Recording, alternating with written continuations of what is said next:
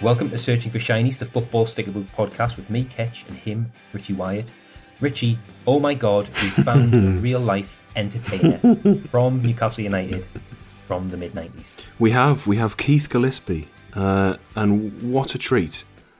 I just, yeah. I know I've said this a few times about previous players, in particular Borough ones.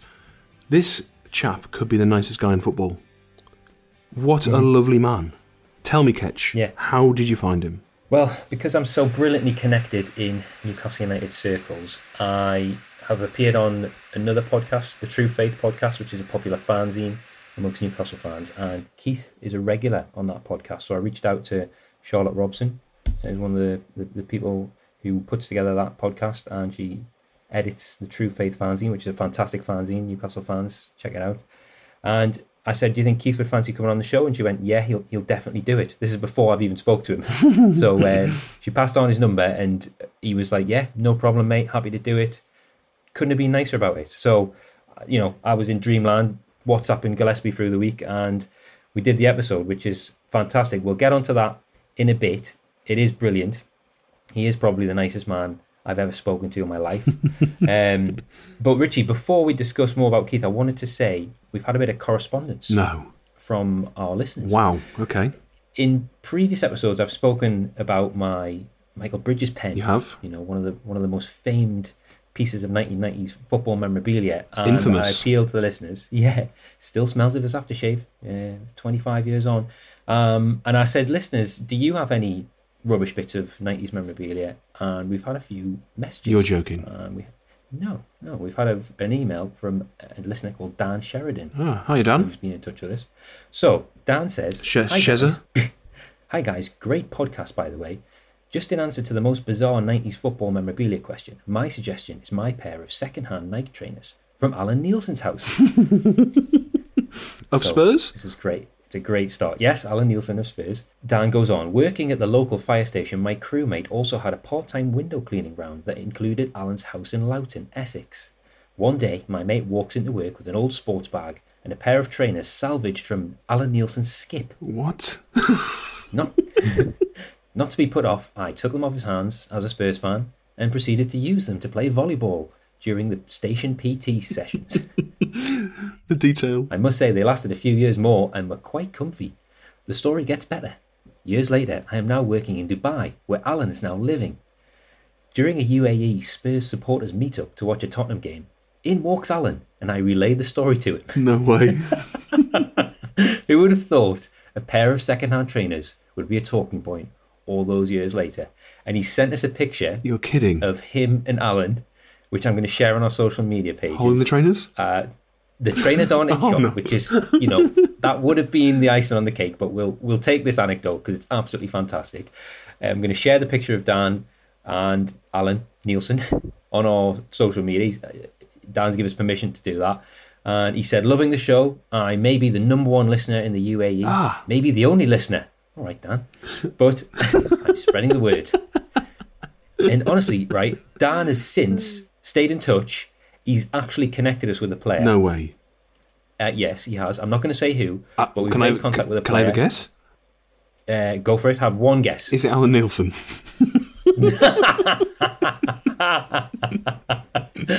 Actually, I mean, it's a good point. Nielsen's in the book. Uh, so if, if he does see Nielsen in the U A E, we'll, we'll have to. He, he will get us because he's actually connected us with a, a player who doesn't live in the U A E. Okay. Um, I'm not going to say who it is, but we've made contact with him. The interview is booked. So, mm. Dan, thank you. You're pulling up trees for us, son. We really wow. appreciate your efforts. I can picture Alan Nielsen's sticker in the book, and I, th- I you'd be hard pushed to find a neater footballer. So the fact that he's put his trainers in a skip shocks me. I don't know about our listeners, but I'm picturing an empty skip just with one pair of trainers neatly positioned right in the middle of the skip. Yeah. I, w- I wouldn't um, rule it out. It's brilliant. So then there's two two other bits that we've had through as well. Someone called Martin Pett. He said, I own a stud from Ian Rush's boot. So and that's all, that's all he said. So I said, come on, you've got to tell us about this.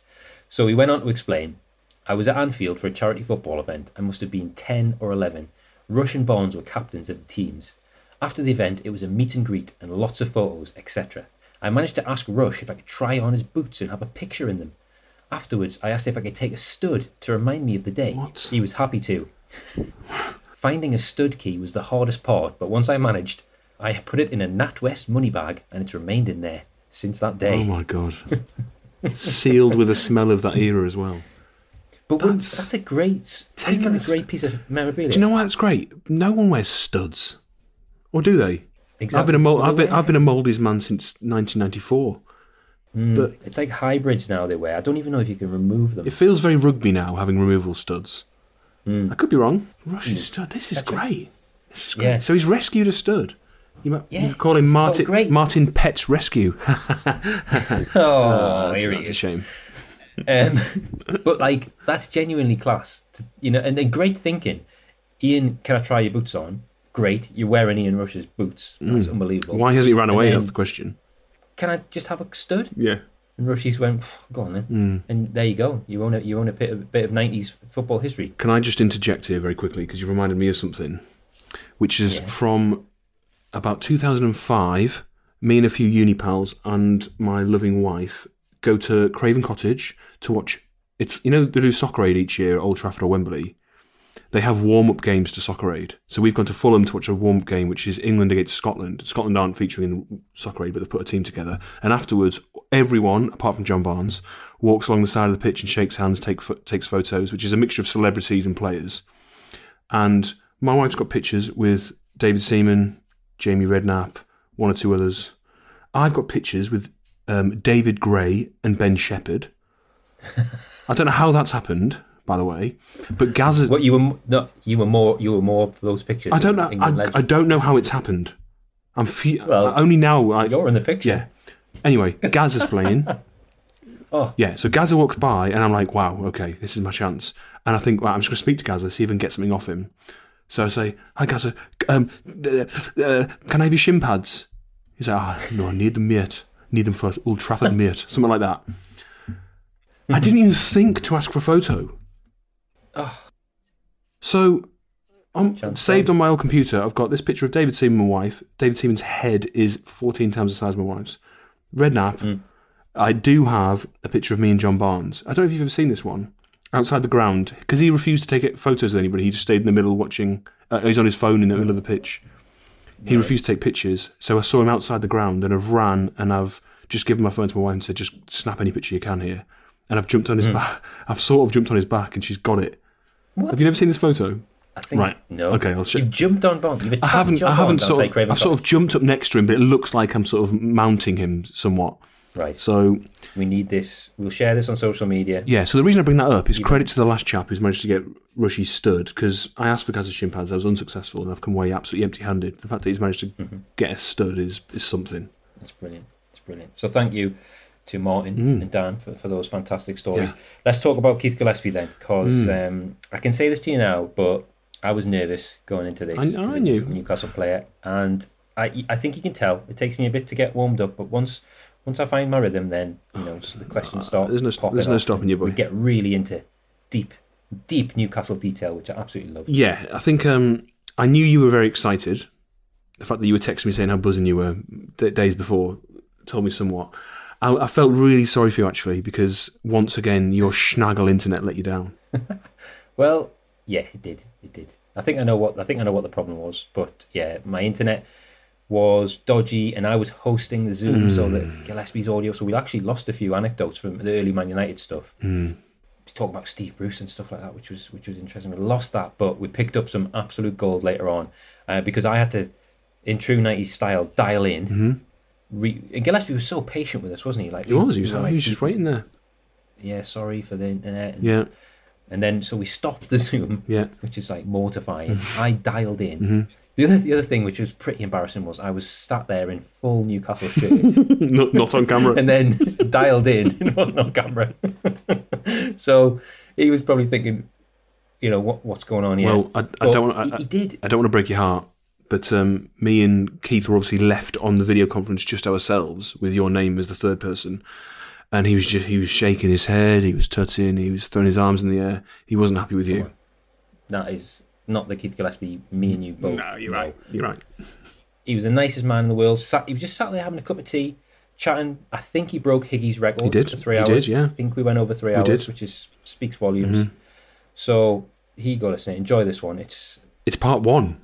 Let's, let's stress that yeah. as well. This is a two-parter. So good was the interview, um, and such a relaxed listen. Unlike our previous episode where you've got to, you know, put your hands over your ears and, and hold your breath. This is just pure Irish silk coming out of Keith Gillespie's mm-hmm. mouth. So enjoy. The patient, gentle entertainer, Keith Gillespie.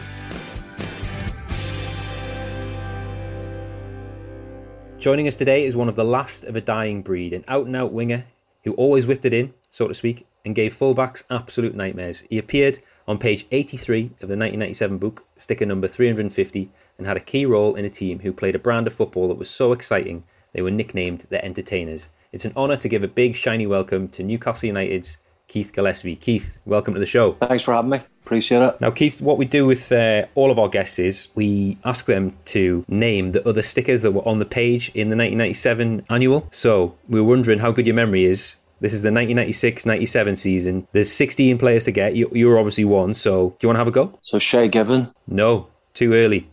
no, it's a good start. oh, ne- ninety-six ninety-seven, sorry, right, yes. Uh, Pavel Cernicek. Pav, yeah, of course. Uh, Shaka Hislop. Yeah, you've got the two keepers. Yep. Uh, Warren Barton. Too early for Warren. Although he, he didn't have a sticker, so he is technically in the book, but he didn't have a sticker. John Beresford. No. Yeah. Steve Howey? Yes. yes. Rob Lee? Of course. David Batty? He does He does have a sticker. Les Ferdinand? Yes. This is a high standard you're setting here, Keith. Steve Watson? No? Yes, yeah. he is, yes. yeah. Darren Peacock? Yes. Yep, Darren Peacock's there. Philippe Albert? Yep. How many more have I got to get? um, you're missing one, two, I think. You're missing a winger and a defender. A winger uh, and a defender. Um... I was going to say Robbie Elliott, but yeah, yeah. Oh, Robbie, yeah. No, I don't like it. Uh, this guy, this guy was worth it. Let's just say that. I did not say Ginola. I, I don't think so. I thought I said Ginola. No, if you did, I apologise. Yeah, I, I, I'm sure I did. I'm sure did I said Ginola. You say Peter Beardsley? Mm-hmm. Yes. Okay. Yeah, I think that's a full house. I had yeah. said Ginola because um, I was oh. actually trying trying to think who the other wingers were apart from myself and him. Oh, apologies if I missed that. No but problem. You, but you know what? That's the that's the best performance we've had so far out of anyone doing this book. So oh, right. be... one thing that's evident in these pictures is how white the kit is. I don't even notice that catch. It's the it's the kit it's the kit with the three buttons and the Newcastle brown ale, and it's so so fresh like linens. It's a real thing of beauty. Now the thing is, you always wore long sleeves, and a long sleeved grander neck Adidas home Newcastle shirt, and the away one as well, which I've got over my right shoulder. Long sleeve is the holy grail, so it's a it's a it's a shame. I would have been prepared to pay a lot of money for that, but yeah, it was it was just it was sort of like a wee bit like a superstition of mine. I always wanted to wear long sleeves. I, I promise we're not going to just ask you about kit, but I've got one more question. I thought you, you you were a fantastic player to look at. Your style, your speed, the way you moved around the pitch. You always tucked your shirt in at the back, had it out at the front. Was that another superstition? It was a little bit, yeah. I, don't, don't ask me why, but yeah, but I, I've been asked that sort of question before, so I've honestly no idea why I did it. But yeah, a little bit out the back, or tucked out the front, a little bit at the back. No, no, no reasoning behind it whatsoever. Ketch, it says more. It says more about you, Ketch, that you realise that than it does about. yeah, I know. Do you want to ask a sensible question, Richie? We need to. We need to crack um, on. Obviously, you started your career with Manchester United. How did that come about? How did you get spotted? Talk us through that. Um, basically, I was playing for a team back in Northern Ireland, and I got invited to go to the Man United School of Excellence, which I would have went for sort of training every Wednesday night, um, and then after a while. The, um, the the scout uh, based in Belfast for Man United thought I was ready to go over on trial. I was I was thirteen years of age, um, so made my way over on, on a Easter holidays um, for a week. And to be fair, I, I thought I did okay without being spectacular. Uh, but you know, at the end of that week, you're sort of getting wait. You're you're waiting to get called into Sir Alex Ferguson's office. You know, mm. to to find out if. if you're going to be invited back or, or or not, pretty much. So as I said, I thought it did just okay, but he said they wanted me back. He says they wanted to sign me uh, on schoolboy forms, which you had to wait until you're fourteen to sign them, uh, but with a guaranteed apprentice. Um, so, you know, I was a Man United fan, so I, you know, I couldn't sign quick enough. Um, I knew then at, you know, although I was sort of thirteen at the time, I knew when I was going to hit my fourteenth birthday that I, I would be signing. And then it was up to me when I was sixteen to go across and then try and make the next step. So obviously you were part of what's well known now as, the, as a class of ninety-two. When you arrive on your first day as a pro player or as a scholar, as it would have been, did you know any any of your teammates? Had you come across them before um, at all?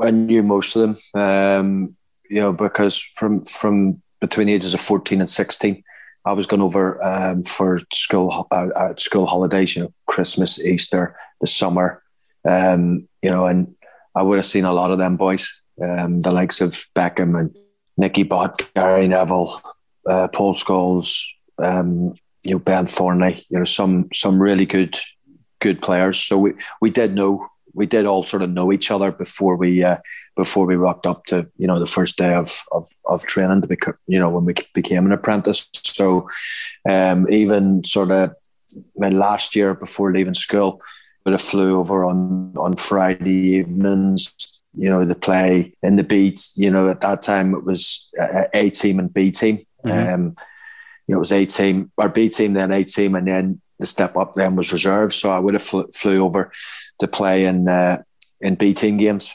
um, as like a fifteen year old. So um, it was just all about getting ready to, you know, to go and try and make it as a as a professional footballer then. So when you're training with with these young players, the likes of whom you've already mentioned, the Beckhams, Scholes, Butts, Nevilles, is it obvious at that time that there's some real talent on show, or you as a teenager yourself, you've got nothing to judge it against, I guess? Nobody sort of could have foreseen, you know, what was going to happen to that team or, or you know, those players. Uh, but, you know, certainly, um, you know, we're f- as first-year apprentices, the you know, the likes of, you know, Beckham, Scholes, Nicky Butt, Gary Neville, Ben Thornley, John O'Keehan, Chris Casper, myself.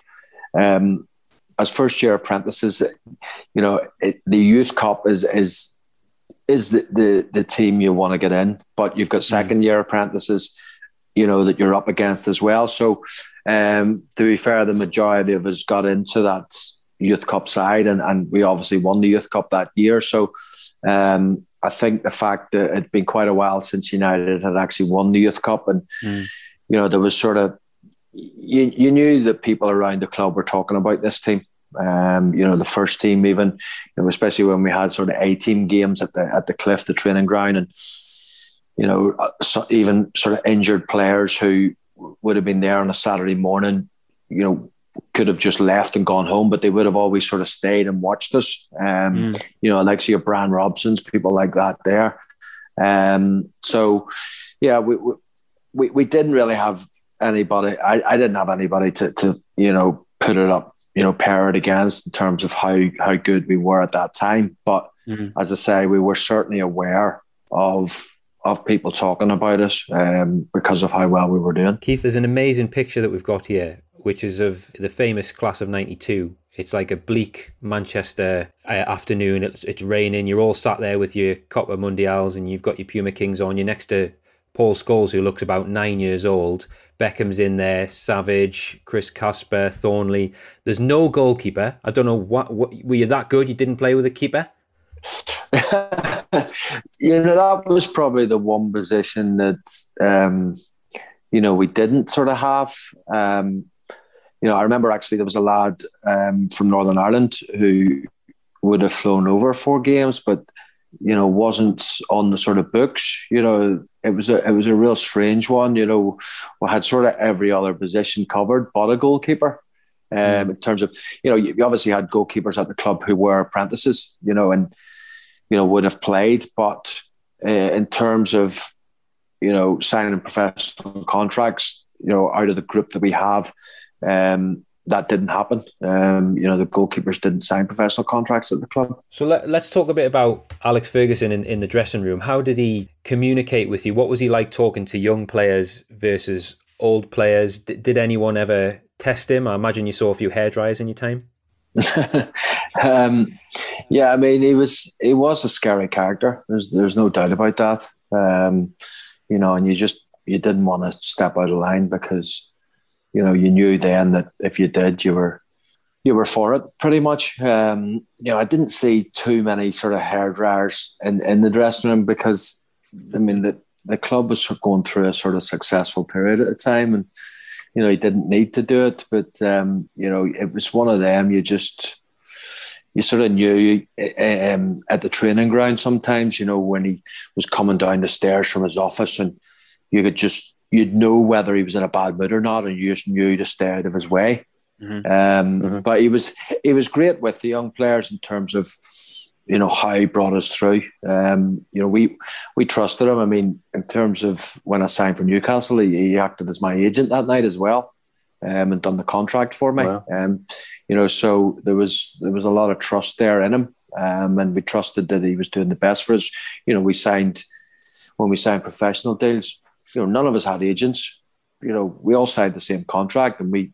He was the one come up with the contract. We just trusted him that, you know, this was the right contract for us. And none of us was going to, you know, go and knock on his door and go, by the way, we don't think this is good enough. You know, we're probably too, you know, too frightened to uh, to do that. And, you know, even then, you know, we we, we signed contracts on, on, you know, it wasn't, it wasn't great money. We were, you know, two hundred thirty pounds a week as a, as a professional then. But, you know, we trusted him because he... Um, You know, we knew ourselves that you had to sort of, you know, become a more of a regular to then go on to that next sort of bracket of, of pay. But, you know, we were we were just happy to sign, you know, the professional forms and, and, you know, we just wanted to get it done as quickly as possible. And all eight of us signed on the same day. Did Fergie take an agent's fee then when you signed at Newcastle?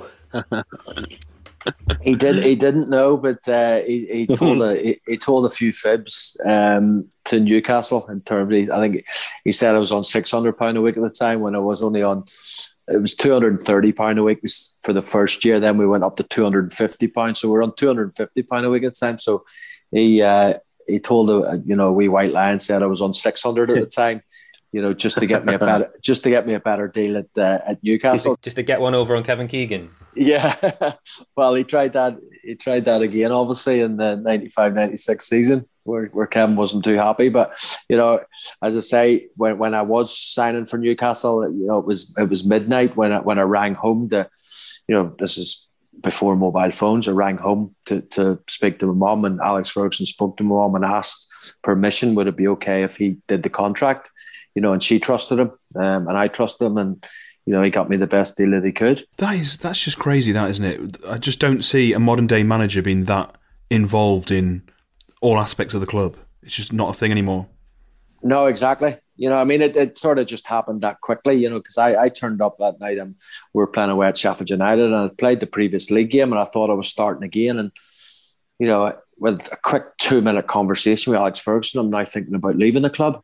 You know, so that's how quickly things can sort of change in football. The the night that the news broke that Andy Cole was being sold, Kevin Keegan famously came out onto the steps of St James's Park to explain the decision. Were you inside St James's Park at the time doing your contract? No, I had um, I had just left the ground. I had I was actually staying. I wasn't even staying at a hotel that night because we knew maybe there'd be a lot of press about that. So I was actually staying at the chief executive's house, Freddie Fletcher. Um, mm. I was I was staying at his house that night, but I, I you know I seen the footage obviously of of Kevin coming out on the steps, and you know, again, that sort of thing wouldn't happen today. You know, with managers coming out and, and explaining to the fans, and I think if you actually watch it, you know, you can see that the, the fans are are not happy, um, and and you know, Kevin just you know actually turned around and says, look, this is the way I I see us taking the club forward, you know. You have to trust me to do that. And you could actually see them then, and, you know, they, they calmed down and, and they they were pretty much okay then. And and then you have to look, six months later, we brought in Les Ferdinand, and a year later, we brought in Alan Shearer. So he obviously had, mm.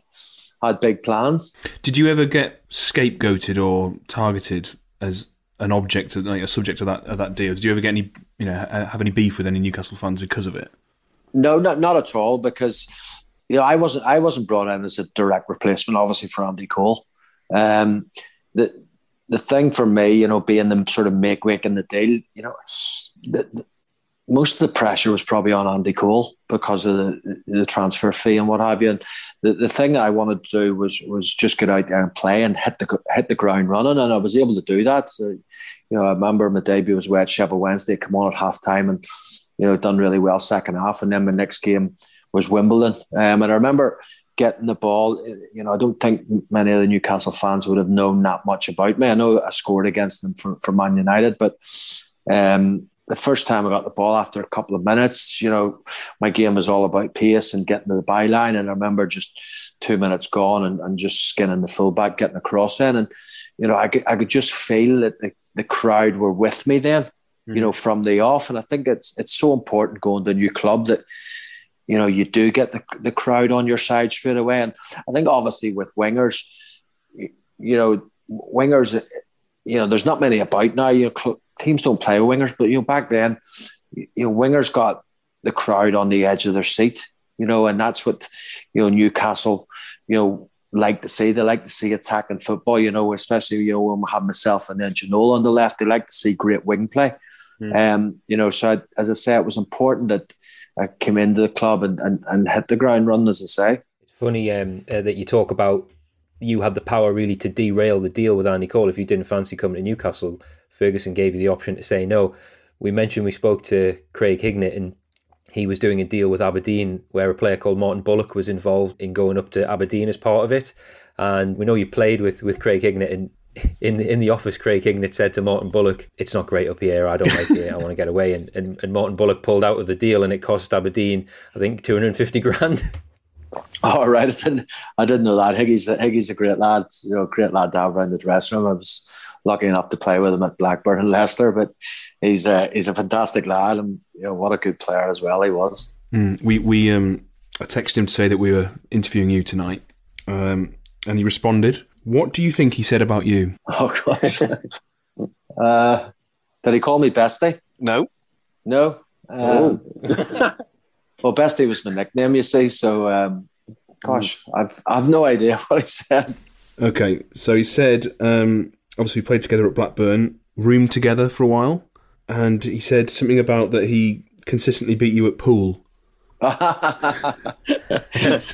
No, he's definitely lying. But to be fair, myself and him were the, were the two best players at Blackburn in terms of the pool table. We were never, we were never off it. To be fair, I've made one of that bits. He never said he beat you. He said that you two are the best two players, but I thought I'd get a reaction out of you. Ah, yeah. So, that checks yeah. out then. That checks yeah, out. It does, yeah.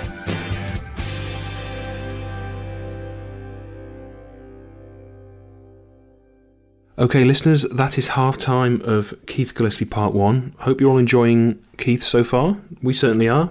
Um, but I am very, very excited to announce that Matthew Cornelius Ketchell has finally gotten round to unwrapping some of his stickers. So we are now in a position, after however many ep- episodes it is, to actually do some swap sketch. Yeah, buzzing. I've, I've spent oh, two nights... Putting, doing the stickers, did them all in one go. I had to recruit my uh, fiance Christina. She had to help me out with this. Uh, Top sent us a whole box of stickers. So you know those boxes you get in the newsagents. They sent us a box of those, fifty packs of stickers, ten pack stickers in each pack. A couple of interesting observations while uh, Christina was helping me do this. One question she asked was, "How come this guy was born in twenty sixteen?" Which uh, she was looking at uh, the year he made his Champions League debut. um, other things I noticed that uh, oh, I was opening the, the system we had was I was opening the packets and Christina was stickering. Opening packets is so much more fun than stickering. Stickering is boring. I hate I hate stickering. Uh, but then I, I forgot about the hack you told us, whereby the back of the car, the back of the sticker is split, so it's yes. easier to peel off. So I, re- I realised that on night two of our stickering oh, session. Oh, Matthew, I knew you so weren't listening. I was happy that I remembered, but un- unhappy that I had, had wasted twenty-four hours previous. Yeah. The other thing is, what does P O F stand for? Playoffs. Uh, P O F, right. So there's about, yeah. should explain, at the back of the book, there's about one hundred stickers of players who featured in the Champions League playoffs rather mm. than the group stage. So a lot of those happening. Do you know um, what? That That is so annoying because I, I didn't know what it stood for. It's so obvious. And I spent so long looking it up, going on Twitter. Mm. And then my wife told me, does it not mean like the sort of qualifying rounds or the playoffs? Like, oh my God, she's right. I think it does say in the small print somewhere. Can I just say, Ketch, before we move on, you have omitted some detail um, from the people that were helping you with the stickers. Oh, yes. Yes. Come well, on, now's the time. Helping. Now's the helping. time. He was, he was hindering, really. Me and Christina have a pet hedgehog. It's called... What are you laughing at? It's called Howey. He's named after Steve Howey. And I was really hoping that we were going to get Steve Howey on this so that I could show him Howey on camera. Steve Howey has said he doesn't want to be on the show, which is a bit of a blow. But the best thing was when we when we got the hedgehog, and I will say it was Chris, Christina was mad for the hedgehog. I wasn't very keen, but now he's here. I absolutely love him. He's class.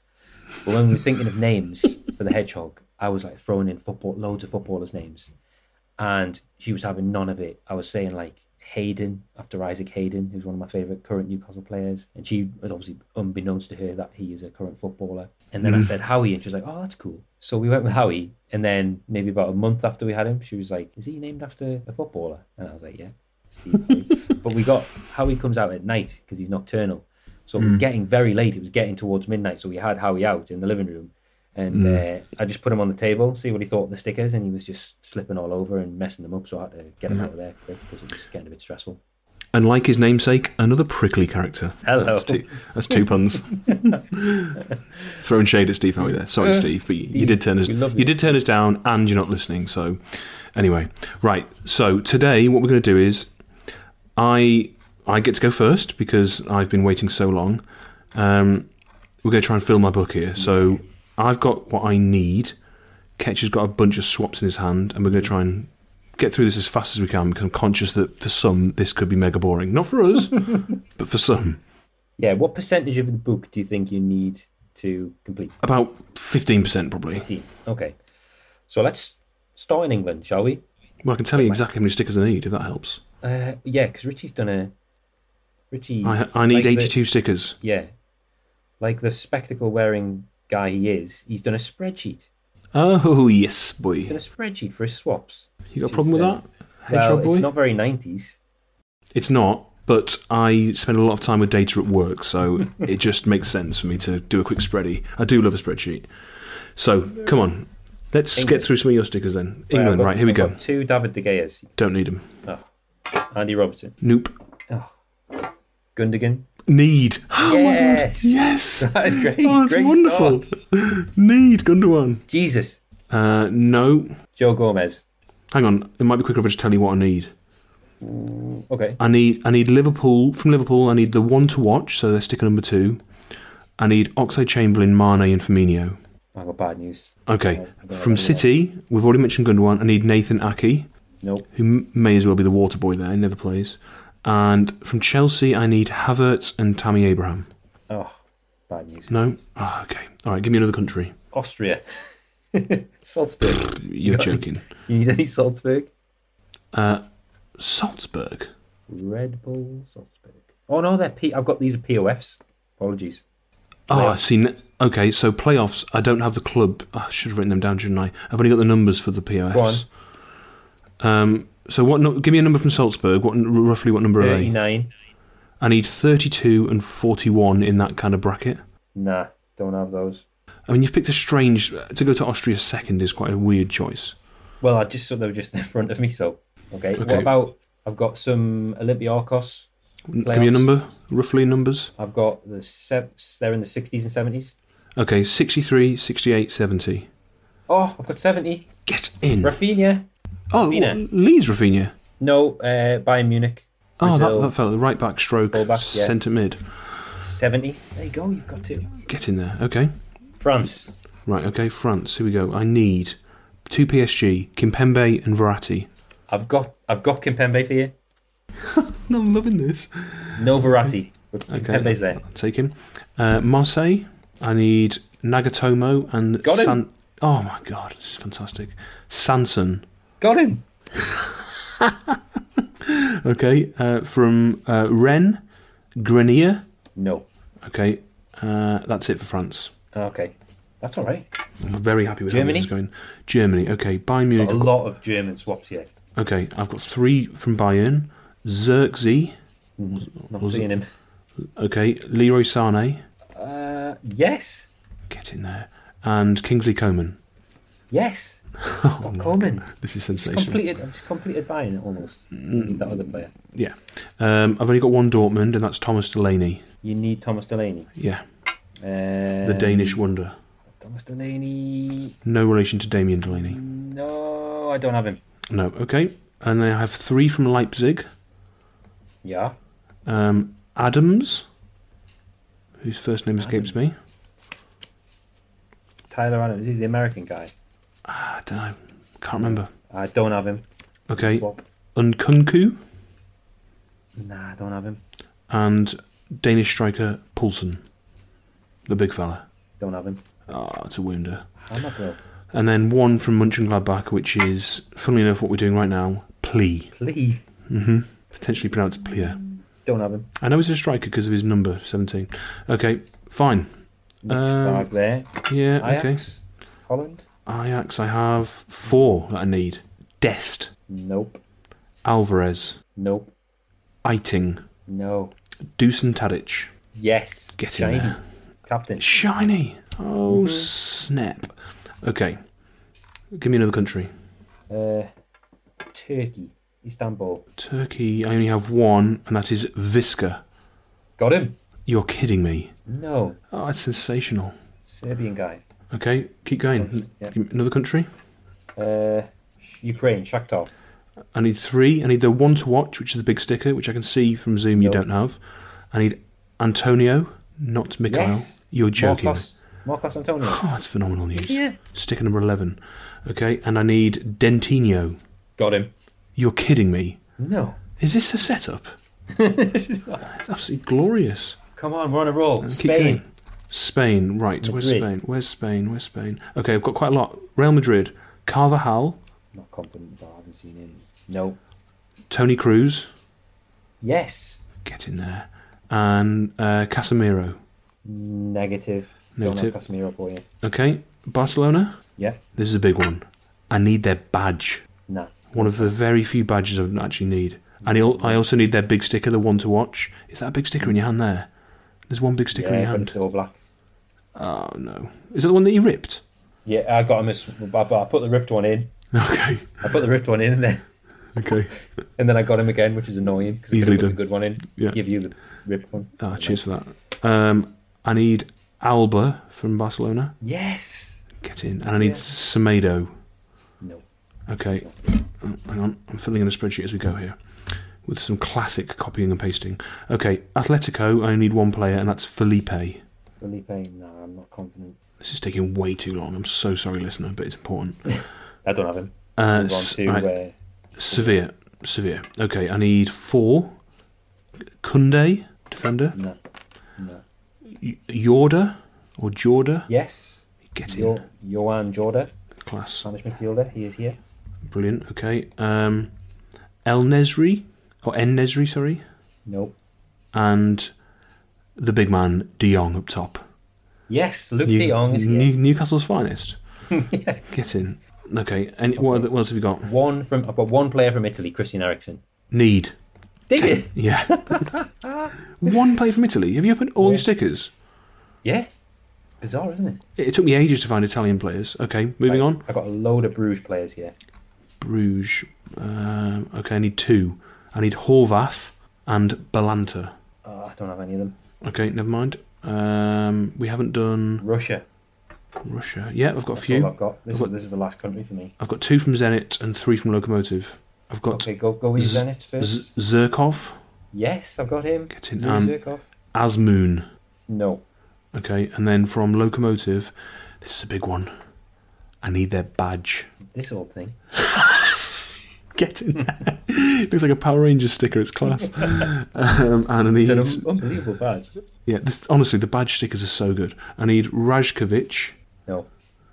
I need Kulikov. No. Yeah.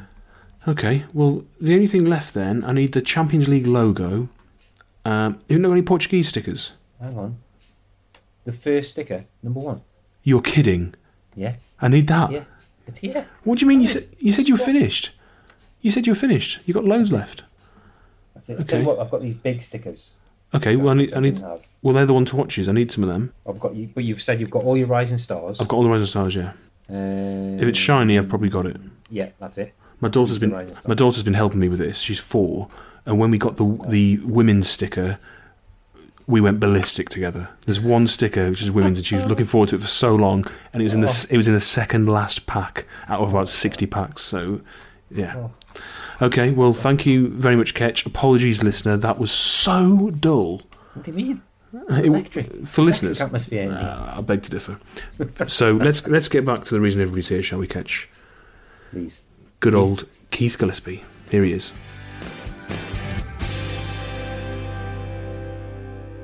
Keith, not long after you came to Newcastle, I actually met you.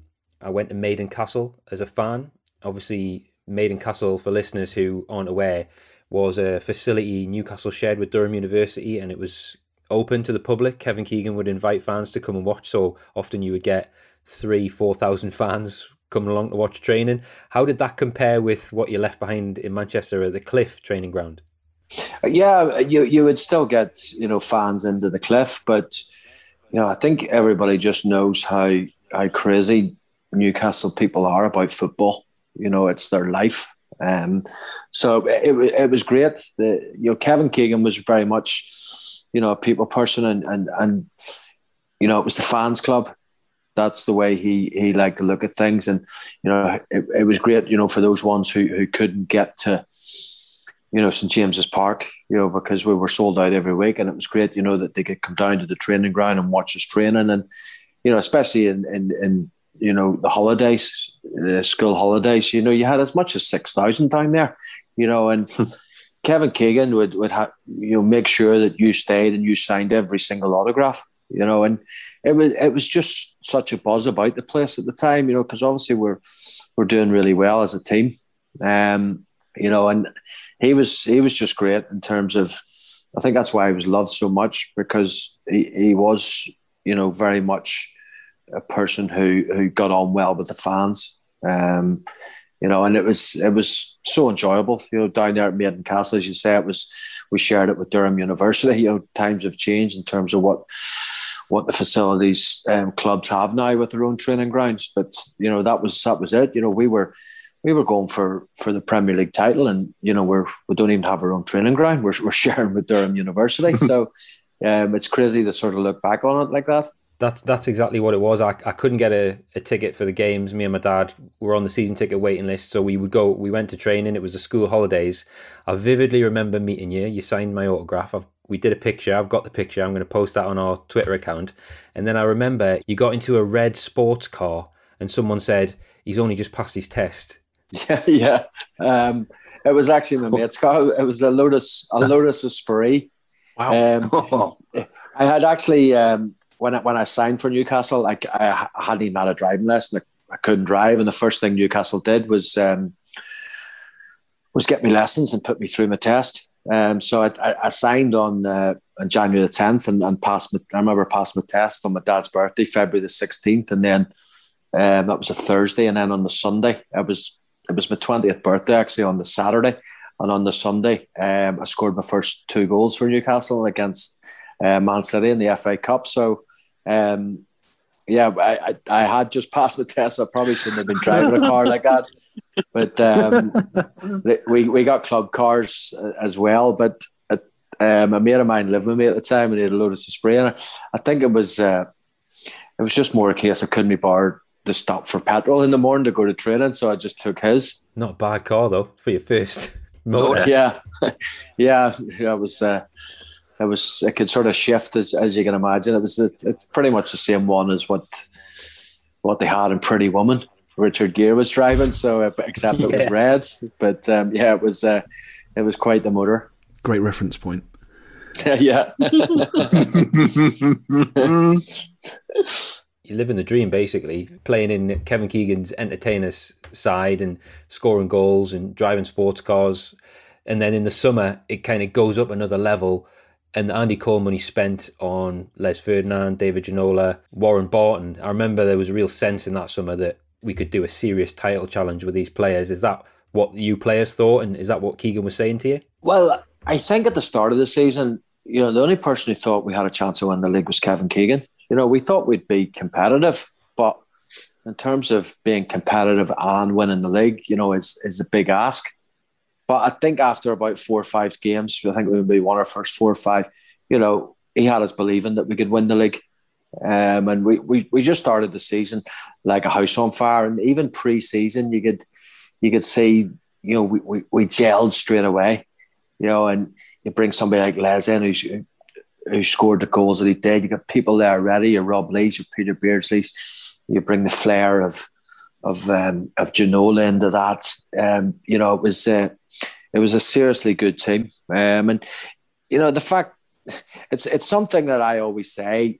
Uh, in terms of if if I had to sort of say to you who came second in the league three years ago, you you probably wouldn't know. I mean, I don't know off the top of my head. Um, but the thing about it, everybody remembers that Newcastle side. You know, we're probably the most famous side to ever come second in the league uh, because of the style of football that Kevin Keegan had us playing. Yeah, and you, like you said, the, the fans took to you immediately. Honestly, I think Newcastle fans just love flair players. If you look at favourite players down the years, you know, you wingers like Terry Hibbert, Tony Green, any anyone who can, you know, knock the ball past a player and, and, and do something a bit different, get fans off the edge of the seat, is going to fit in at Newcastle. The other winger was David Ginola, which is amazing. Did you ever speak and give each other advice as, as wingers? No, I, I he was actually my roommate as well, so he was. Um, mm. You know, but uh, I, I just marvelled at him at times, you know, because the skill that he had, and, you know, he could go left, he could go right, you know, he was both footed. Um, but I think, you know, for the first sort of six months of that season, he was just unplayable. Um, and it was great because we had Les in the middle, and it was a case of, you know, get the ball in the middle, get crosses in. Les thrived on crosses. You know, I wasn't, you know, the, the skillful winger that Ginola was, but I was pretty, I was probably a little bit more direct, where it was sort of just drop the shoulder and, you know, get half a yard and, and try and get it into the box. And, you know, fortunately that season, you know, Big Les got on, on the end of most of them. So, yeah, he, he was, uh, you know, he was a joy to play with at times, Ginola. Um, you, you know, we had we had really good fullbacks as well, because, you know, they, they realised that, you know, if they got the ball to, to the wingers, you know, we could do some damage. And, you know, I loved playing with Warren Barton because he would just bang, give me the ball and, and get on with it. Um, the same with, with, with John Beresford, you know, give the ball to Ginola, let him do his work. Um, you know, so it was uh, it was important that you had those players behind you, you know, who were feeding you. Uh, because if, if if if the wingers didn't get fed, then, you know, Les Ferdinand didn't get the balls into the box. Um, you know, which he thrived on. So, yeah, it was uh, you know, it was a great team just to be involved in. We've got to ask about David Ginola as a roommate. Did he have a, a beauty regime? Did he let you have any time in front of the mirror? No, not not much. Um, you know, you know, it, you know, the foreign players are like, you like to smoke in the room, and I would have sort of taken the mick at times, you know, pretend they're like it was choking me or whatever. But you know, it didn't, it, it, it didn't bother me. He was. Uh, He was the senior player. Um, as soon as as soon as we arrived at hotels, no matter where it was, you know, he had me on on the on the phone to ring down to reception, and we always ordered cheese and ham toasties. And uh, there was quite a few. There was quite a few occasions where he had, he had me ringing them back to send them back because it wasn't hot enough hot enough for him. You know, whereas whereas it was fine for me. I would have just had it. You know, I, I couldn't be bothered with the whole palaver at all. But you know, he wanted his. Opt, as he said, he wouldn't say hot, he would say opt. I need it opt, you know. And, and even when I was ordering it, you know, on the phone, ringing the room service, he would say, "Make sure it's opt, say opt," you know. So uh, that was my that was my job. You played under Keegan for two years. In that time, did you ever see him use a tactics board? not not very much. Um, Kevin's big Kevin's big strength was uh, you, you know one on one. You know, going round the going round the dressing room, you know, you know, there was plenty of times we'd we'd, we'd obviously won the previous week, and I remember him coming in, and you know, there's times he'd sort of go go through the the, the other side, but basically three minutes the, the team talk was over, and then he would sort of go round the dressing room, and you know, he would just speak to you individually, and, and you know, you would feel like the best player in the world, and you would go on, you would want to go out there and uh, and run through a brick wall for him. You know, so his, his man management skills were just second to none. Um, and, you know, with, with the tactic side of things, you know, it, it, it was pretty obvious what we wanted to do. We wanted to attack. We wanted to entertain. We were we were four four two. Get the ball wide. Get Rob Lee running into the box. Peter Beardsley on the ball. Get Les in the box. Get crosses in. You know, the defenders, you know, you, you obviously felt a bit sorry for them at times because we were so attack-minded at times. And even John Beresford and Warren Barton were, were very attack-minded. Uh, but, you know, people sort of point to that season and they say about the, you know, the goals that we let in. But I think we, over that course of that season, we we maybe only let two or three more goals in than what Man United did. So it's um, it's probably wrong in the, in the fact that people just automatically assume that we were, you know, we were poor defensively, because long periods, you know, we were we were very good, but just in terms of highlighting certain games where we score three at Liverpool and we don't get anything anything from it because we lose four three. We we lost two late goals at Blackburn when we were one nil up. So um, yeah, it was, I mean, it was great in terms of we just we just knew what what way the manager wanted us to play. He wanted us to go and entertain, you know. So it was pretty simple as team talks. Keegan obviously is a, a, a massive character, and even not being a Newcastle fan, I used to love watching and listening to the sort of things he'd say. What what were the, some of the funniest things that you, you saw him do, either in training or? Uh, he, I mean, he was he was he was a very jovial person around the training ground. His whole training was just enjoyable. A lot of five-a-sides, but enjoyable, and smiles on people's faces. And you know, he would join in, and he, he was just, you know, a bit of a fitness freak at times. You know, joining in, you could see his touch and all, and you know, it was um, him and him and Terry Mack. They just bounced off each other. You know, great characters, the pair of them, and you know, Terry. Terry was was an important person in that dressing room. Um, you know, he was the link between the players and the manager, um, and somebody that the players really respected. Uh, but you know, I mean, just Kevin as a whole was was you know, he was a happy person. There wasn't, you never seen him really lose it too many times. Um, be it at the training ground, be it in the dressing room, um, he was quite relaxed about a lot of things, um, and. You know, as I say, it was just it was just a joy to play play for. Keith, we're doing this podcast and we're speaking to footballers from the nineteen ninety-six ninety-seven season, and I think we've hit upon the last generation of footballers where it was acceptable to go and drink during the week, and everyone talks about it. We've, we we spoke to Lee Dixon; they were even doing it under Arsene Wenger to a degree. Can you give us an idea of what an actual night out with the entertainers looked like? Because for listeners, the Quayside in the nineties was an unbelievable place to be. I want to know details, Keith. Who organised it? Where would you meet? How long were you out for? What was the day? How many nights a week? What was training like the next day? I'm, I'm fascinated to hear this. Yeah, well, uh, you know, we always, we would never be out two days before a game, you know, very rarely three even. Um, but it was, it was always organised sort of, you know, once a month, pretty much, maybe once every three weeks, and and everybody had to go. The only person who, the only people who weren't there was was Arthur Cox, uh, Terry Mack, and and Kevin Keegan. You know, so you had oh. physios there as well. You know, Derek Vazakari right. there. Um, yeah. You know, all the coaches there, and and you you had to go. So we used to go to Uno's, the, the restaurant on the on the quayside. You know, so we'd sort yeah. of be there seven seven thirty and. You know, they always looked after us in there, and and that was it. You know, you were there, you know, in terms of everybody. Then when you sort of had finished your meal or whatever, then it was up to you whether, you know, you went home or you went on, you know, to the bars, you know, or some boys, you know, turned up, had the meal, went home. A lot of us, most of us, you know, then headed up to, you know, Martha's bar. Then we head down to the quayside to, you know, Jimmy's bar. Then on to Julie's, and you know, you're there to sort of closing time. Um, and and Kevin was well aware of this, but you know, we're we're, we're producing the goods on the pitch. You know, and Peter Beardsley was was our captain, obviously, and uh, you know, Peter was always there. Uh, Peter was obviously had a great relationship with Kevin. Um, you know, so as I said, Kevin knew. You know what was happening, um, you know, so it was it was no problem, and you know that was the sort of culture then, and it, you know we had such a great team spirit, a great bond, you know, with everyone, um, so they were they were enjoyable times. I mean, the place was absolutely bouncing. You know, I think whenever the football side in Newcastle is doing well, everything else, you know, takes takes control of itself, then, you know, just everything is just absolutely thriving. And that's what it was then, you know, because we were doing so well on the pitch. Keith, Searching for Shinies is famously looking for players who featured in the nineteen ninety-seven sticker book, which was brought out for the nineteen ninety-six ninety-seven season.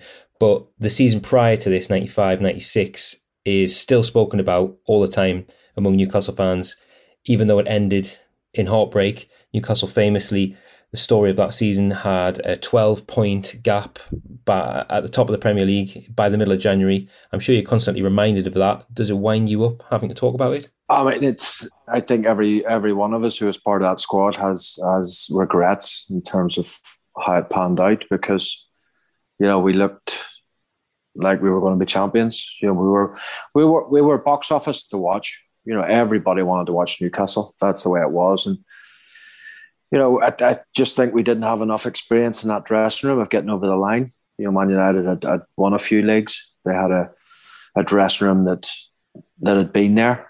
I think in terms of our dressing room, the only one who who had was was possibly Peter Beardsley, who had won the league at Liverpool. So um, it was very new to us in terms of, you know, going for a title. Man United came with with an incredible run as well. You know, we have to point that out. But I mean, for me, the big turning point was probably when we when we got beat by Man United at home. You know, we were mm. four points. We were four points ahead. If we won that game, we go seven. And we absolutely battered them that night. Peter Schmeichel got man of the match, and Eric Cantona scores a goal at the back post, and they beat us one nil. And the, the lead is then down to one. You know, and it's a game where we, we didn't deserve to lose it. You know, we we deserved to win it, but a point at least we deserved. Um, you know, so you think four points ahead. You know, if we draw, it stays four. We win, we go seven ahead. But obviously we lost it. It mm. goes to one point, and then the pressure is really on us. And as I mm. say, they're just... there probably just wasn't enough experience in that dressing room to, to see us over the line. I was at the game, the Man United one, and you were, weren't even on the bench for that. Were you injured? No, I was I was on the bench for the for the one that we was one nil. I was on the bench that night. Oh. I had um, I had I'd got an injury in uh, in December at Old Trafford, and I was out for about five weeks. And they originally thought I was going to be out for eight weeks, and I probably came back, you know, too soon. You know, and I, I just wasn't hitting the heights of, of previous to that. Um, you know, we brought Tino in then, and you know, when you spend seven and a half million, you know, you're gonna you're gonna play. You know, Tino. Um, you know, so he's up front with uh, with Les. Um, you know, it was very easy for, for Kevin to, to to drop me because I was the youngest player in that squad. I wasn't one to sort of go knocking on on the manager's door and. and asked for answers. You know, I sort of just accepted that. Um, you know, maybe I should have done because, you know, I know from from myself and talking to players over the years that, you know, Rob Lee, for example, was like, you know, why isn't he just playing you? You know, we were four four two, things are going well. Now he sort of upset upset the balance of the squad. But in saying that, Peter Beardsley's moved to right wing. Peter Beardsley is an unbelievable player, but he's not a right winger. And he's not going to do the same thing that, that I do. Peter Beardsley, you know, can do things with a ball at any time and create stuff, but possibly not from the right. Um, so I was left out for a bit, and, and I was, as I say, I was left out that night and, and on the bench. Yeah, I, I agree with what you say there about yourself and, and Beardsley and the differences. Batty um, arrived in March and actually made his debut in that Man United game, which I couldn't believe. Asprilla arrived in February, and there's a theory that their arrivals didn't help and contributed to the loss of momentum. Did you feel that? No, I don't think so. You're bringing in real quality there.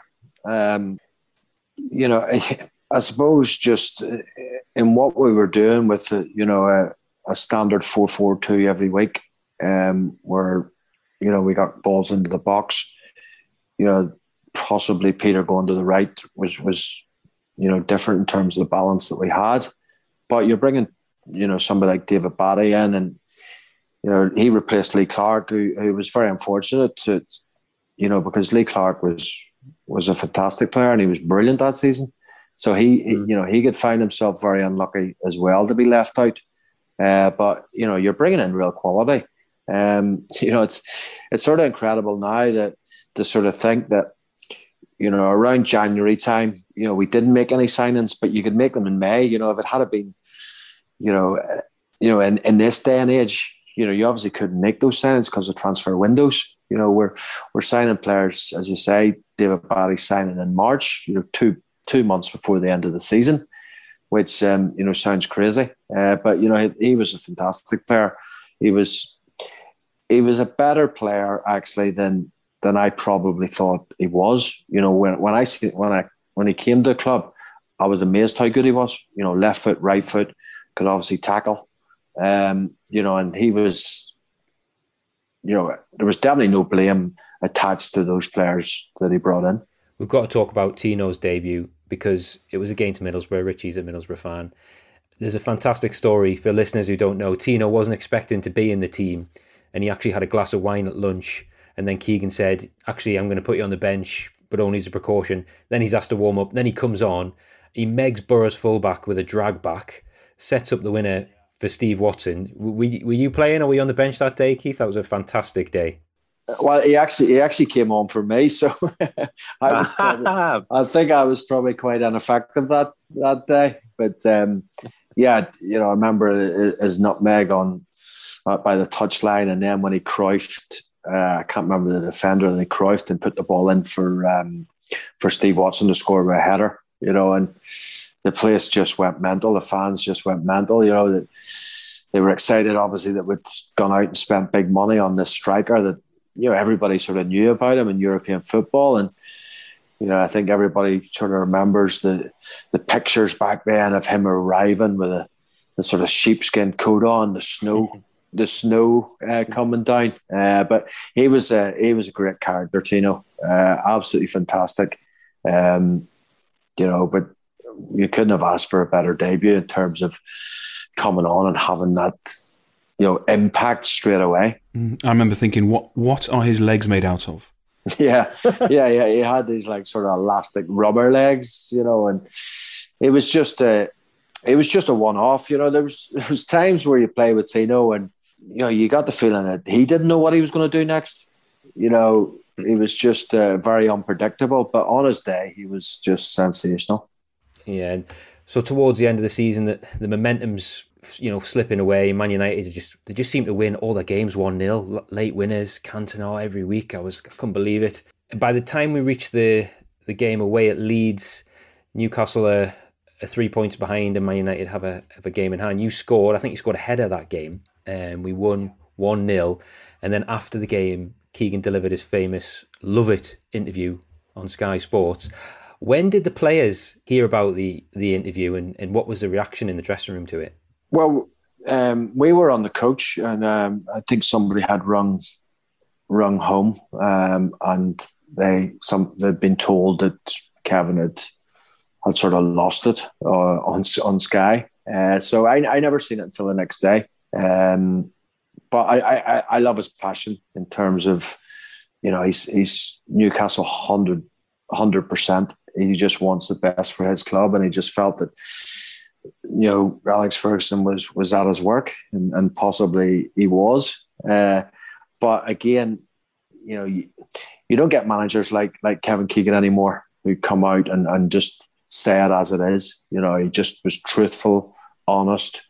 Um, you know, and uh, you know, there's there's a bit of comedy to it, and you know, everybody knows the the interview, and you know, it's such an iconic moment. Um, I think it was actually twenty-five years ago last week uh, when he yeah. actually did he actually did it. Um, I I it, the, the, I always feel particularly aggrieved uh, by it because everybody always remembers Kevin Keegan's rant that night, but they forget that it was me that scored the winner. Uh, but uh, as I say, his passion, his passion well. was incredible. Yeah, a header from a, a corner. I think it was headed. Big Les headed it down, and I managed to sort of glance it into the net. And as I say, I, I had been left out of the the side in, in previous weeks, and, and I got restored to the side. So it was nice to sort of, you know, come back with a bang and, and, and get the winner that night. Man United had to go to Middlesbrough and get something, didn't they, Rich? They did, yeah. And I was there. Um, I, I remember being there with, with my mum. Uh, we had season tickets, and we sat quite close to the away end. And we spent the majority of the second half trying to work out what the song was that Man United was singing. Can you have a guess as to what it was, Keith? It involves Kevin Keegan. It's just oh, right, yeah. I was going to say it must involve Kevin Keegan. Um, cheer up, Kevin Keegan. Yeah, that's, that's the one, one yeah. yeah. All right. Yeah, hilarious. It, I won't say we all joined in. Yeah. But I'm sure you did. Yeah, I'm sure you did. You can never allow, you can never rely on Middlesbrough to, to pull a result out for us. To be fair, it didn't matter right. anyway, because we didn't win our last game. We drew with Tottenham, so it was yeah. um, it was done and dusted anyway. The Riverside was probably half empty anyway, so oh, come we can on. move on from that. Wow, so as a Newcastle fan who was ten and eleven in ninety-five, ninety-six, that was like an out-of-body experience. Listening to Keith talk about the height of the entertainers. He got there just as it was hotting up, got out of there actually when, when, it, when it started to go down the pan. Loved that, loved that chat. The Ginola room service story, the, the detail on the night out down the quayside. Talking about the ninety-five, ninety-six season, which is, Newcastle fans don't mind talking about that. Keith certainly didn't, even though we blew a twelve-point lead. It was obviously pff, the peak, pinnacle of his career, probably. And I loved that uh, I was able to get in that story about meeting him at Maiden Castle in nineteen ninety-five, and he sped off in a Lotus Esprit red. You remember the car? And I'm going to post that picture of me, him, and in that picture, I'm with another kid who I don't know. My mum's cousin, Neil, who's actually the kit man at Newcastle currently. He took us in nineteen ninety-five, and that's his neighbour, who I didn't really know. So just me and him, and good lad, I was hanging out with him. But uh, if you're listening, get in touch. Got a picture of you, me and Gillespie. I think what, what stands out from that conversation, two things. A, nobody wants to be David Ginola's roommate. You'd feel like a shell of a man alongside Ginola. The guy's this absolute specimen. That's A. B, you've done a few little subtle digs uh, this season, Ketch, about Borough, and it's nice to know that we've had the last laugh here, uh, in that we haven't helped Newcastle win the league. I heard your half-empty stadium jive, don't worry. I heard you saying there's no happening bars in Borough a couple of episodes ago, so it's catching up with your boy. The league had gone. So it was miles away. And we drew the last game anyway, so yeah, but if academical. I know, but if but if Borough go one nil up in that game early on, Newcastle are going to think, wow, we've got a chance here. But instead, we just rolled over and had our tummies tickled. Although I do remember that game, because in that game, Beckham, infamously, for the Borough fans that sat in the West Stand, punched Brazilian Branco mm. in the stomach, or one of his stomachs anyway, and he's he's crippled over. Anyway, he got away with it, but I also remember that game. Andy Cole comes off the bench and scores with his first touch from a corner. I think Giggs scored as well.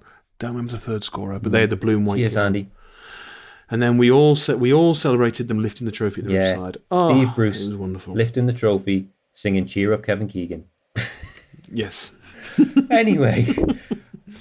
Anyway, how are you doing? Let's have a little check-in with the scores uh, in terms of searching for shinies. I have found the uh, I have found Steve Chettle, Lee Dixon, Neil Sullivan, Ian Hart, uh, Steve Jones, and Keith Gillespie. That's six. You found two lads from Borough. Okay, let's just go through this. So I've got Higgy and Madison, definitely mine.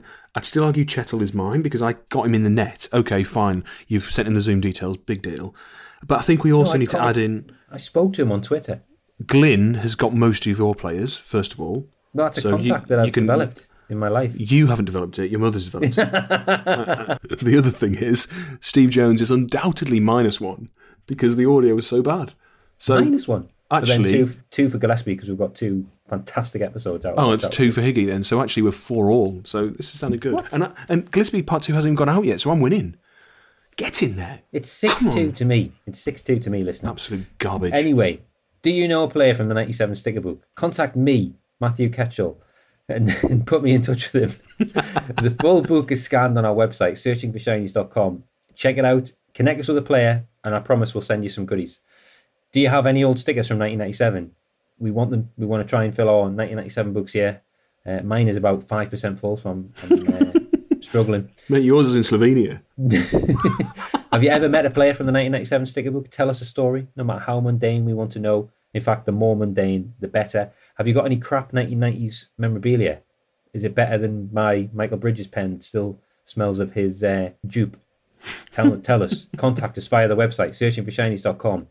Follow us on social media. We are at The Shiny Pod on Twitter, Instagram, and Facebook. Um, we also upload our episodes to YouTube. There's a few on there. If you fancy a look, please subscribe to the podcast wherever you're listening. Give us a five-star rating. This episode deserves five stars. Oh, yeah. review on iTunes. It just helps us massively. Mm-hmm. And if you have any mates who would appreciate what we're doing here, fighting the good fight for nineteen nineties football, the pinnacle of British football, tell them we exist. Put a link to one of our episodes, probably not the Steve Jones one, in your football WhatsApp groups. We'd really love that. And last but not least, and above all else, mm-hmm. Keith? Keith? Keep it shiny. And that's where we and that's where we drop in Gillespie. I've just realised. I, I had to go. I had to go. Oh God! My name's Keith Gillespie, and you're listening to Searching for Shinies. Keep it shiny.